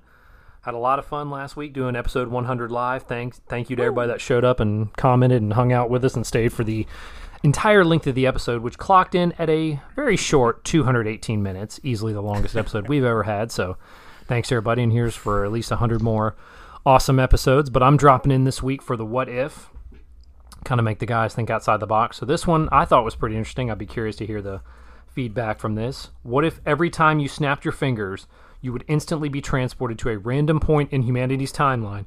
Would you snap your fingers? If you did decide, how often would you snap your fingers? So basically, if you could just snap your fingers and then you're just transported to a random spot on the timeline, it could be 100 years ago, 1,000 years ago. I mean, you could go 100 years in the future. Just would you snap your fingers just to go see a different time period throughout humanity's timeline. I personally am going to do it because I think, you know, I'm not a huge history buff. Sorry, Kevin. But, and, you know, you can read about and see what stuff was like in the past or what we think it's going to be like in the future. But I think it's pretty awesome the fact that I could just literally snap my fingers and then boom, I'm back in 1750 or I'm back in 1932 to see what it's like. I think that would be cool just to actually live and see what it was like during those times. And then this is a little funny part I thought of at the very end. Would this kind of the part three of this? Would you do it if there was a 20% chance that you would get stuck in that time period? So say you snap your fingers, boom, you're back in the 1950s. This is. Would you do it knowing that there's a 20% chance you might not get back and you're stuck in the 1950s? Okay. I will be curious to hear your conversating and debates about this. And until I talk to you bitches next, holla. All right, so that was- I mean, Yeah, like, th- that was easy. Like in the beginning, I'm like, yeah, absolutely. My my follow up question was, can I snap back to like the my Yes, current time? That was Yeah. my Which that was my question. I too. think he alluded to, so we can all safely assume yes, you could. But I I like his last one where he says you have a 20% chance of getting stuck. Knowing that, I'm not taking that chance, man. I'm not I taking that some, chance. I got some side questions. Like, is am I going by myself? Like, is my family coming with me? It Because just sounds like you, just you. It's- if it's sticking to just, me, you. I took it as just you. Just you, not 20 percent chance. My family, like, you No. know. One in fifth. but I mean, like, it'd be kind of cool. to Do it. It would be awesome. It would be awesome. Twenty percent. That's pretty fucking high for like permanent shit. Snakeaholic, do you have any kids, or and are you married? No, neither of the two. So I feel like your answer might be yes. You you're snapping your fingers. I just, you know, if it was, if it was a hundred percent dialed in that I could snap my fingers once, go to that time period, and then when I snap them again, I come back. That'd be kind of Yeah. cool. But yes. uh, what I do professionally right now, this is the only time in history, historically, that we can do it. So. I really like where I'm at right now. I don't really want to leave. But Yeah. I mean, one of the big things is that just knowing. I mean, okay, so uh, so the study of reptiles and amphibians is called herpetology. So when we go out to look for reptiles and amphibians, we're herping. So herping back in the day, like you know, old old schooler, like people that you know are, are much older than I am. Old school herpes. Yeah, old school herpes on the lip. But they uh, they talk about you know back in the day what the animal populations were like before we disturbed them so much and just you know destroyed everything and collapsed populations, made species endangered, wiped them out, extirpated them. So I definitely have a desire to go back to certain time periods just to see the density of animals, what these populations used to be like. I mean, right where do you guys know in South Florida that the Seminole Hard Rock, the casino with the big guitar? Yeah. Yeah, apparently that Yeah. used to be one of the best spots for eastern indigo snakes, which are now federally protected because there's like barely any of them. Apparently, there used to be a ton of them there, and now Most beautiful snakes in the world. Oh, they're beautiful. But like they're completely Wow. like that whole area is just metropolis now. So being able to go back, you know, 50 years or something and be able to see that, like those kind of animals, the animals that today we consider endangered or even extinct, we could go back mm-hmm. and see them how they're supposed to be. Yeah. And I mean, butterfly effect. You probably don't want to tell someone, "Hey, don't do this," because the next thing, Yeah, right. you know, Yeah. oh, we teleport back and it's we're all just like Amish or something like that.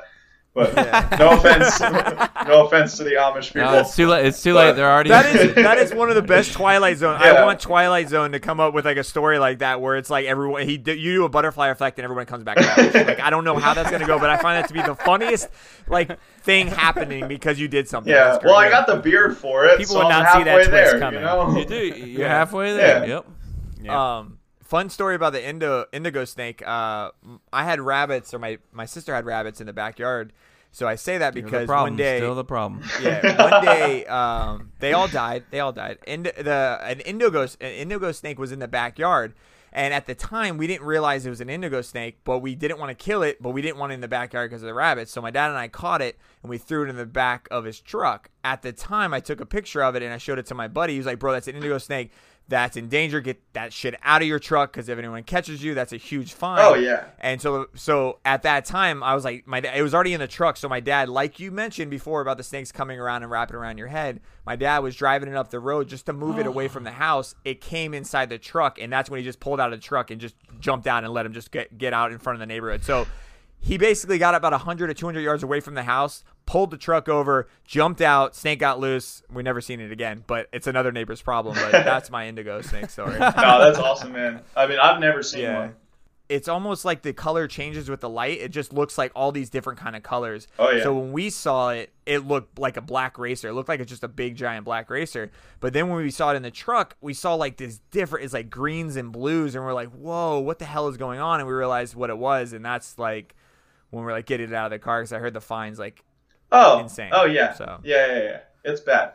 Like you don't want to. Good. you don't want to get caught with stuff like that. I feel like just saying it on the podcast, someone's like, "All right, we're gonna give you a fine just for that." you're fine. You It was to 20 years ago, but we're gonna find you anyways. Yeah. It, basically, yeah. FWC they don't play around with invasive species and protected land and protected species and stuff like Yeah. that.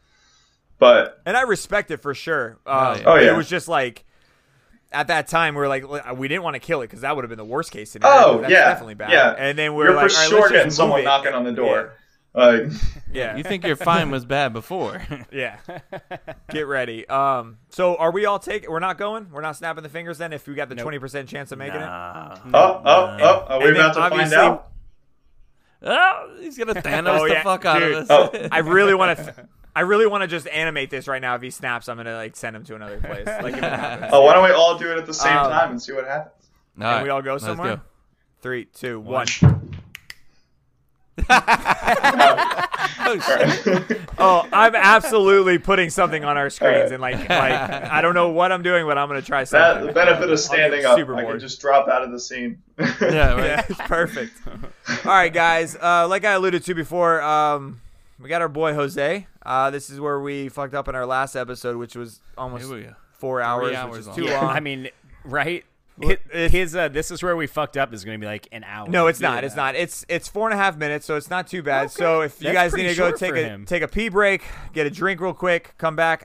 Jose's uh, feelings won't be hurt because he won't know. Uh, but this is where we fucked up in episode 100. Who? What is up, my people? It is time once again for another edition of This Is Where We Fucked Up, the weekly fact checking segment on the podcast where I call out the mistakes of the previous week. Hooey! If you took the time to listen to the drunken marathon that was episode 100, then thank you, thank you, thank you. The entire crew was on for over three hours in what would be the first live show we have ever done. Mix that with copious amounts of alcohol, and you get plenty of hashtag content. So let's not waste any more time and dive right in. This is where we fucked up in episode 100. In what would become a recurring theme, I fucked up, and I fucked up a lot in this episode. Firstly, when I asked Jason what county Key West was in, and then couldn't remember myself, and like an idiot screamed Duval just because I really wanted to say it. But Key West is in Monroe County. Jason fucked up when he said that we were recording a year to the day our first episode dropped because episode 001 dropped on November 7th, 2018. We were recording 100 on November 6th. Missed it by just a mm. day.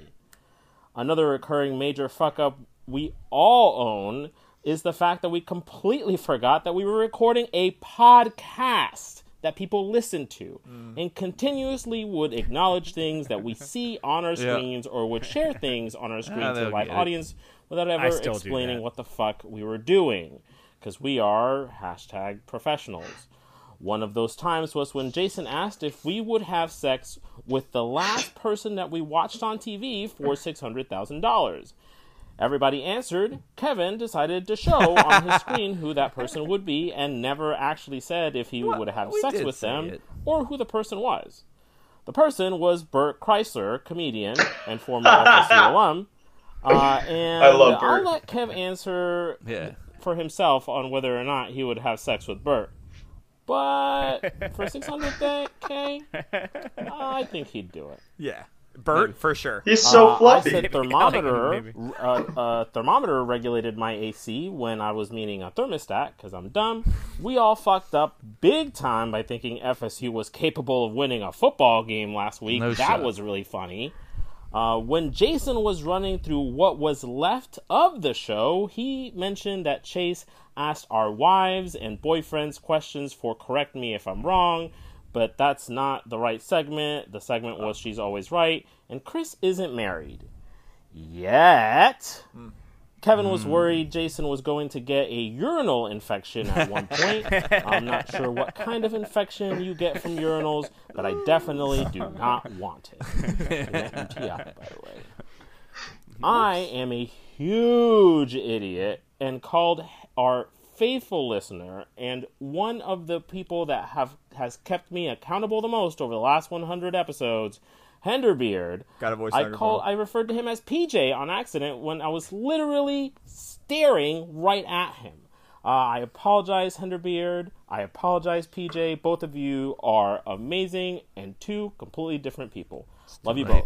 It's too late to Apologize. The whiskey and the claws totally took over me, and I said that the Yankees won the World Series in 1995, but that was in 1996. 96. And then Chase and Chris both fucked up big time by not correcting me about it because the Braves way won the World we're Series in Braves 1995, and they're supposedly Braves fans. Did you say supposedly? Fill in the blank was think so. about 50% us answering questions, and about the other 50% Jason forgetting who had already answered questions. and finally, Jason forgot what women are and then said this. Women are powerful humans, and I want them to destroy me. There you go. Very cool. And that is it for this week and for the first 100. Thank you all again, uh-huh. everyone that listened last week, and to Jason for putting together an awesome production. As usual, if I missed anything, and there was plenty in there, slip into my DMs at hip hip Jose 14 on Instagram. And until next week, peace. Yeah. Backstory behind that, there, Snakeaholic. Um, what was it? Uh, uh, something we're into? Like it was like a kinky thing. What's Yeah, something like that? And it, I basically said I, I'm Yeah. into aggressive women, women, I- women are powerful. powerful women, and I want them to destroy me. Needs to be a shirt. All right. Like, all right, Oh man. But yeah, yeah. Uh, I I I assumed that episode was going to be a lot of us talking about visuals that people weren't hearing, and I apologize. Yeah. Like we'll get better at live stuff. It's not our thing, uh, but we'll we'll we'll we'll try it. Um, but yeah. So on that note, I do have a voice nugget from Henderbeard, and I do have a voice nugget from Jamie. I'll save Jamie at the end, but since he referenced Henderbeard, I'll play his real quick. Um, and obviously because Henderbeard is awesome and he always drops voice nuggets, I gotta play his intro before got he his plays intro. his uh, voice nugget. Yep. Henderbeard, beard, beard, beard, beard, beard, beard. All right, let's hear what he says. Good morning, Cup to Cup. It's a few hours after the recording of episode 100, done live on a Friday night. I wanted to drop an early fuck up dump for y'all. Me. I fucked up by trying to stay up way past my bedtime, sober, to hang with five drunk dudes. How else can I explain my simple cop out of hot coochie during fill in the blank when there were such great alternatives like Mad Max Beyond Thunder Coochie, Mad Max Coochie Road, Indiana Jones and the Kingdom of the Crystal Coochie, or Harold, Harold and Kumar go to Coochie Castle. Oh, Anyway, it was a pleasure dropping in for a few minutes. Congrats on hitting triple digits. Underbeard out. Yeah, so Kev, uh, or Snakeaholic, give me a movie and replace one of the words in the title with the word coochie.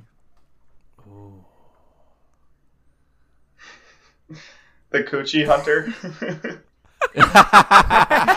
Sorry, that's a Steve Irwin reference, so I figured that was appropriate. But No, I thought it was great. I think it was perfect. I like it. Perfect for the Yes. show, man. It's perfect. All right, um, all right. Let's wrap this show up with a dad tip from my boy Kevin, uh, and we'll obviously hear a little bit more from uh, our boy Snakeaholic before we end this, and then uh, we'll call it a night. do we want to address Kev? You- that Kevin rejected Bert Kreischer? Like, can we talk about that for a minute here? Oh yeah. like you can address it all you want, but I mean, I've seen enough of that man on that TV show. Dude, does he not? Does he not look so warm and inviting? Like, Bro, dude.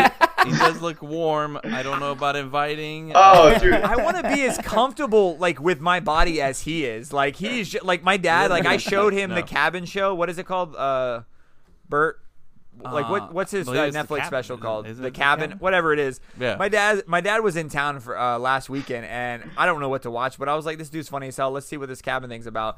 And then right off the bat, he's just naked or putting stuff up his ass. And my dad's like, "What the hell are you showing me?" I was like, "Dad, I didn't know what was going on." Yeah. Sure enough, the next morning, my dad's like, "Hey, you want to watch more of that cabin show?" Like, uh huh. Uh-huh. Yeah. It's just funny, bro. It was. It was great. Dude, it his, was great. his special uh, "Hey Big Boy" that was a great one. Like so, so good, So good. so good. So good. I hope he lives like longer than his lifestyle is That- predicted. he's gonna live. Like, that he predicts he's gonna live. yeah, he's like, I'll be dead by sixty, and I was Yeah. like, ah, come on, man. I feel like you you can be one of the greats. Just Hang in there. hang in there, bro. Hang in drink there. drink a little bit more water, bro. Not much more, just a little. Yeah, bit. how do you, yeah. how are you like best friends with Joe Rogan and like somehow like you're like the most like out Unhealthy. of shape like unhealthy guy ever? Yeah. Speaking of Joe Rogan, yo, you were uh, referenced on his uh, show a, a while yeah, back, yeah, right? yeah. Just this past right? week. Yeah, he pulled up our our 18-9, our record-breaking catch, and had you know Yeah. the picture up, and he was talking about it with uh, Mike Baker. I want to say was who he had Yeah. on that episode. So uh, yeah, I mean, I reached out to him like, hey, Bro, I hope you make it, man. That's huge. Like we are no Joe Rogan, but I dude, that'd Nah, be great that's for you, man. Just just for the like Yes. awareness for what and your causes and stuff that you're working with, man, would be great. Oh, And yeah. Hopefully he like awesome. I don't know how he gets his guests, man. I wish I would know because obviously we'd love to get him on this show, which I know he never will. but hopefully you make it, man. Because I thought that's. I mean, it's funny like nerding out, but like if we were ever referenced on like a podcast like that, we'd shit ourselves. And I feel like you're like, hey 100%. guys. We were referenced on Joe Rogan, no big deal. And I was like, ah, that's kind of a big deal, bro. it's like millions kind of of people Yeah. are like watching and listening to Yeah, that. yeah. Like no, tens it, of millions. it is. It, it's kind of crazy because basically uh, the, the story can get kind of, kind of. I mean, I, I want it to be inspiring. It's basically the goal. Is like for my whole Yeah. life, I've been you know carrying this dream with me of like just like following in those Steve Irwin footsteps. Like I've wanted to get my own TV show. I wanted to be doing reptiles professionally in a public audience and like in the public eye. And for my entire life, growing up as a, a young kid living in Long Island, New York, it never seemed anywhere near possible.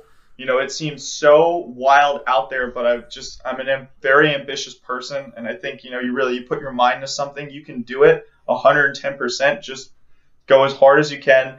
And then in my senior year of high senior year of college, I was wrapping up my senior year. I was about to graduate. I had no idea what I was going to do. And out of nowhere, um, I had Chris Gillette reach out to me about being an alligator wrestler at Everglades Holiday Park. He's like, dude, I need a new alligator wrestler.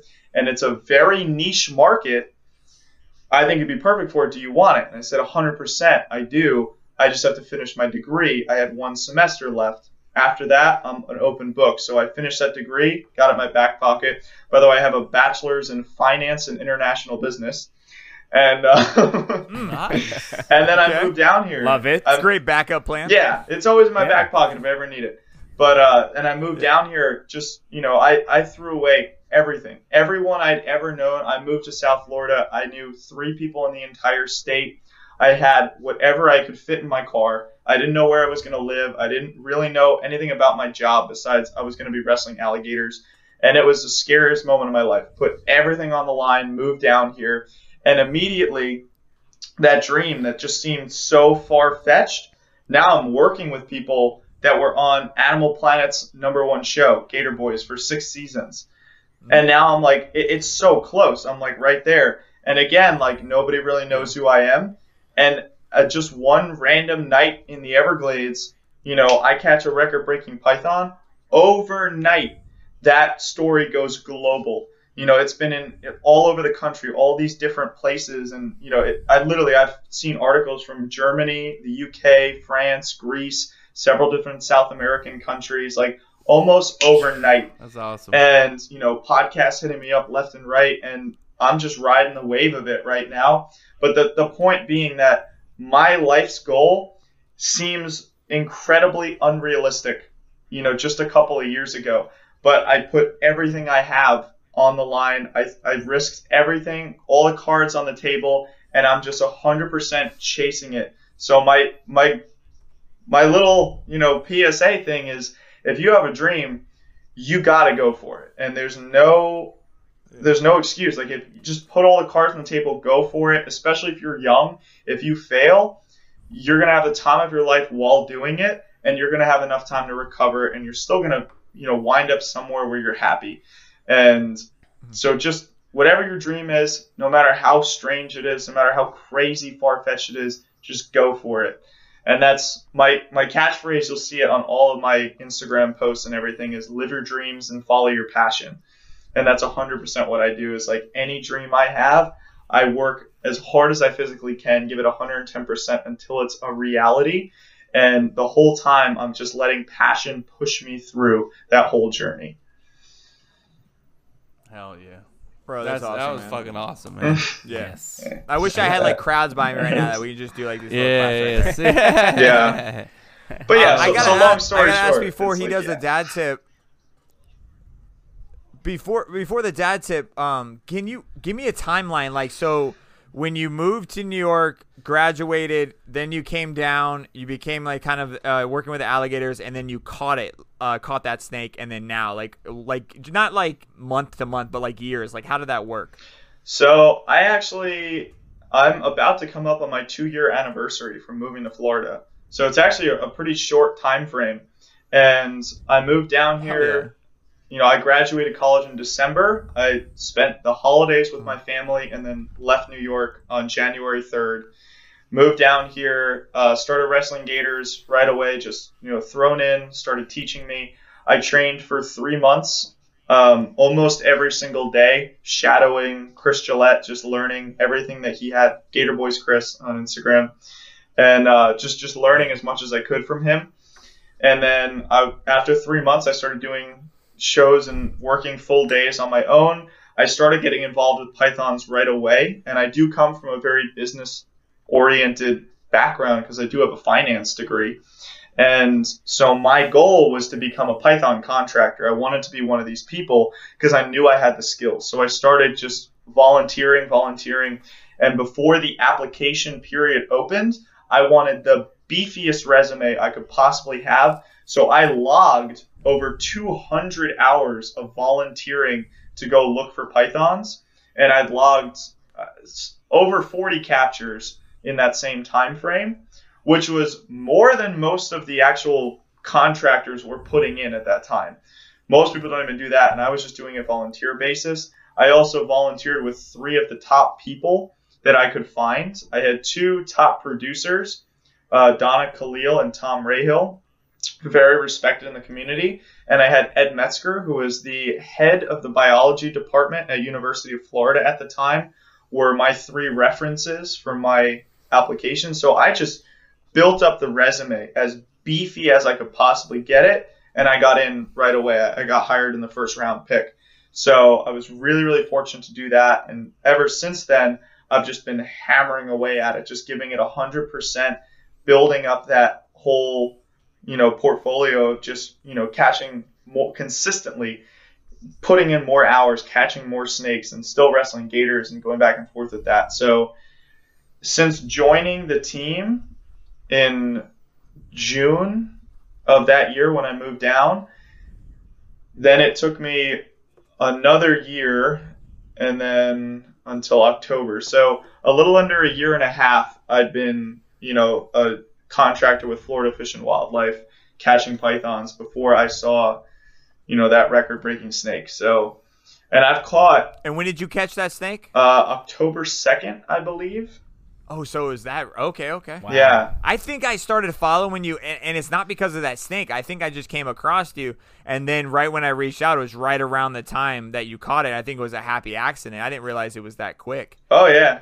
Yep. Or that soon. That soon. That's yeah. It was. Damn, it that was is still fresh. That's awesome. Yeah, yeah, Yeah. No, I mean, we actually we just did this. Like my roommate who does all the leather work, we just finished all the chemical work on the skin. The skin on that snake is drying in our living room right now, and it's t- Okay. stretched out. It's it's like 21 feet or something like that. The skin.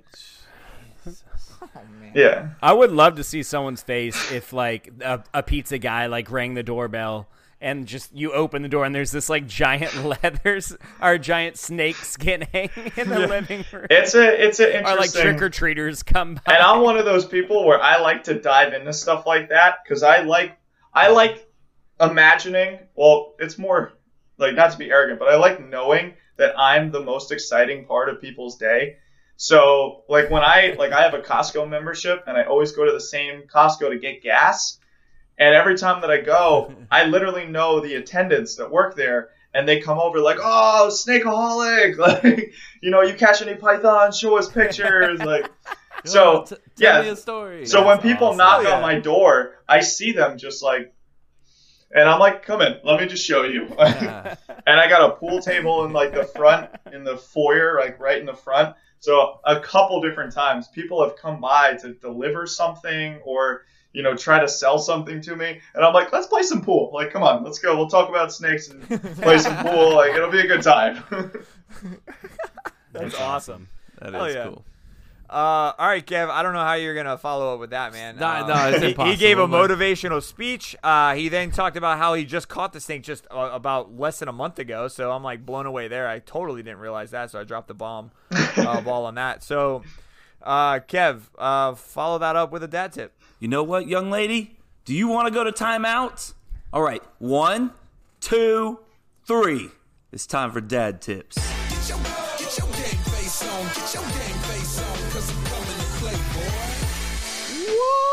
Woo! Welcome been a while. to Dad Tip, everybody. It's been a hot little minute.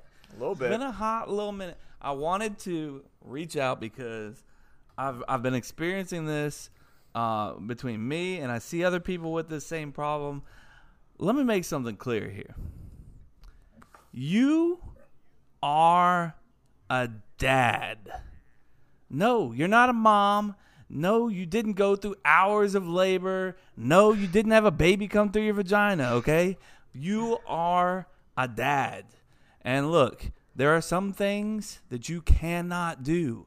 There are some times where you will feel absolutely helpless. I know Jason's experiencing a little bit of helplessness every now and again. I know I've in the past have felt that way. Like I just wish I could do more to help mom out, to help the family out. But you know what? Like you have your own duties. Do them. Do everything that you could possibly do. And I'm here to tell you that this like we talked about it before with the baby babies. You know, give a helping hand where you can, you know. If you gotta wake up with mommy every now and again to give them a helping hand, do that. This shit don't stop, bro. I got kids that can wipe their own ass, like you know, uh, it's and it doesn't stop. Now my wife is a fucking legend. You know, she wakes up in the morning, takes them to school, comes back with them, and a lot of nights she's on her own. You know, to to feed them, and so basically she's with them all day. So on my days off, like tonight, I tried to do what I could to give her like a little time to herself, you know, like even if it's just like 20 minutes, like go take a shower, you know. She went and I don't know, got her fucking nails done or something today. I don't know. uh, but like, and and and like anytime the kids are like, "Mommy, can you?" i I'm like, "I'm right here. Ask me. Don't worry about her. Let her do her her damn thing." You know, like give her some time. You're you have duties as a father. Like do that. You know, so you you may feel helpless a lot of times, but you're not, dude. You have a fucking job. You are a dad. You're not helpless, is what I'm trying to tell you. So I like that you said wipe your own ass because the first thing I think about is Big Daddy. He's like, I Yeah. wipe my own I ass. got wipe my own ass. Yeah. and I mean, and when you think they're done and they can wipe their own ass, sometimes they'll be like, "Hey, uh, can you come help me wipe my ass?" I'm like, "What the fuck? We're going back to this now?" you know. So make sure you got you got your duties and don't ever feel helpless because you guys are dads. You have your own things that you can do, and when you can help out, obviously give a helping hand. You know, give mom a break, because probably she's doing most of the work. To be honest. Yeah, probably. Yeah. I like that dad tip. That was good. Thank you. Appreciate That was good. That was good. That was good. All right. Um, one last voice voice nugget from our girl Jamie with one eye. Uh, I think it's time that we have to give her her own intro. It's only fair. Uh, and this one's about Chris. I think it's about Chris's. Uh, what what what does it for uh, Chris? Oh. Hey there, gentlemen. You know who this is. So I'm uh, almost done listening to episode 100. It's a long one. I've been busy. Sorry. Three and a half hours And long. uh, I gotta say, out of all of the things that stuck out to me, the one thing that really hit home that I absolutely totally fucking agree with is Chris saying that having his woman say his name is what does it for him. That's listen, sometimes it is that fucking simple, and I feel that and I respect that. Uh, the episode was amazing. You guys are amazing.